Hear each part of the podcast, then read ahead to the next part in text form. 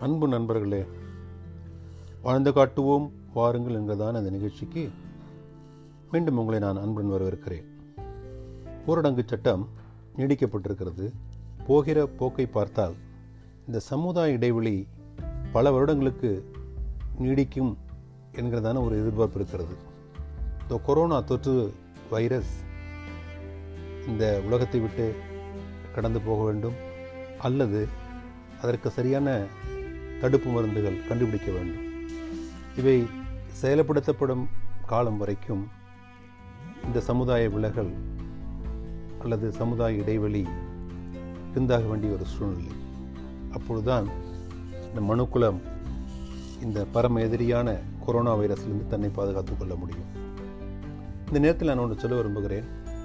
நம்முடைய வாழ்க்கை நெறிமுறைகள் நடைமுறைகள் அல்லது கலாச்சாரங்கள் எல்லாம் கட்டாயமாக மாற வேண்டிய ஒரு அனுபவம். கலாச்சாரம் என்பதே ஒரு குழுவை அல்லது மனித இனத்தை அல்லது ஒரு கூட்ட மக்களை ஒன்றாக இணைத்து வைப்பதற்காக உருவாக்கப்பட்ட பழக்க வழக்கங்கள் அல்லது நடைமுறைகள் என்று சொல்லலாம். இந்த கலாச்சாரத்துக்கு கூட இப்பொழுது ஒரு மிகப்பெரிதான ஆபத்து வந்திருக்கிறது. ஒன்று சேர்ந்து எதையும் கொண்டாட முடியாத ஒரு சூழ்நிலை. ஒன்று சேர்ந்து திருமணமே நடத்த முடியாத ஒரு சூழ்நிலை.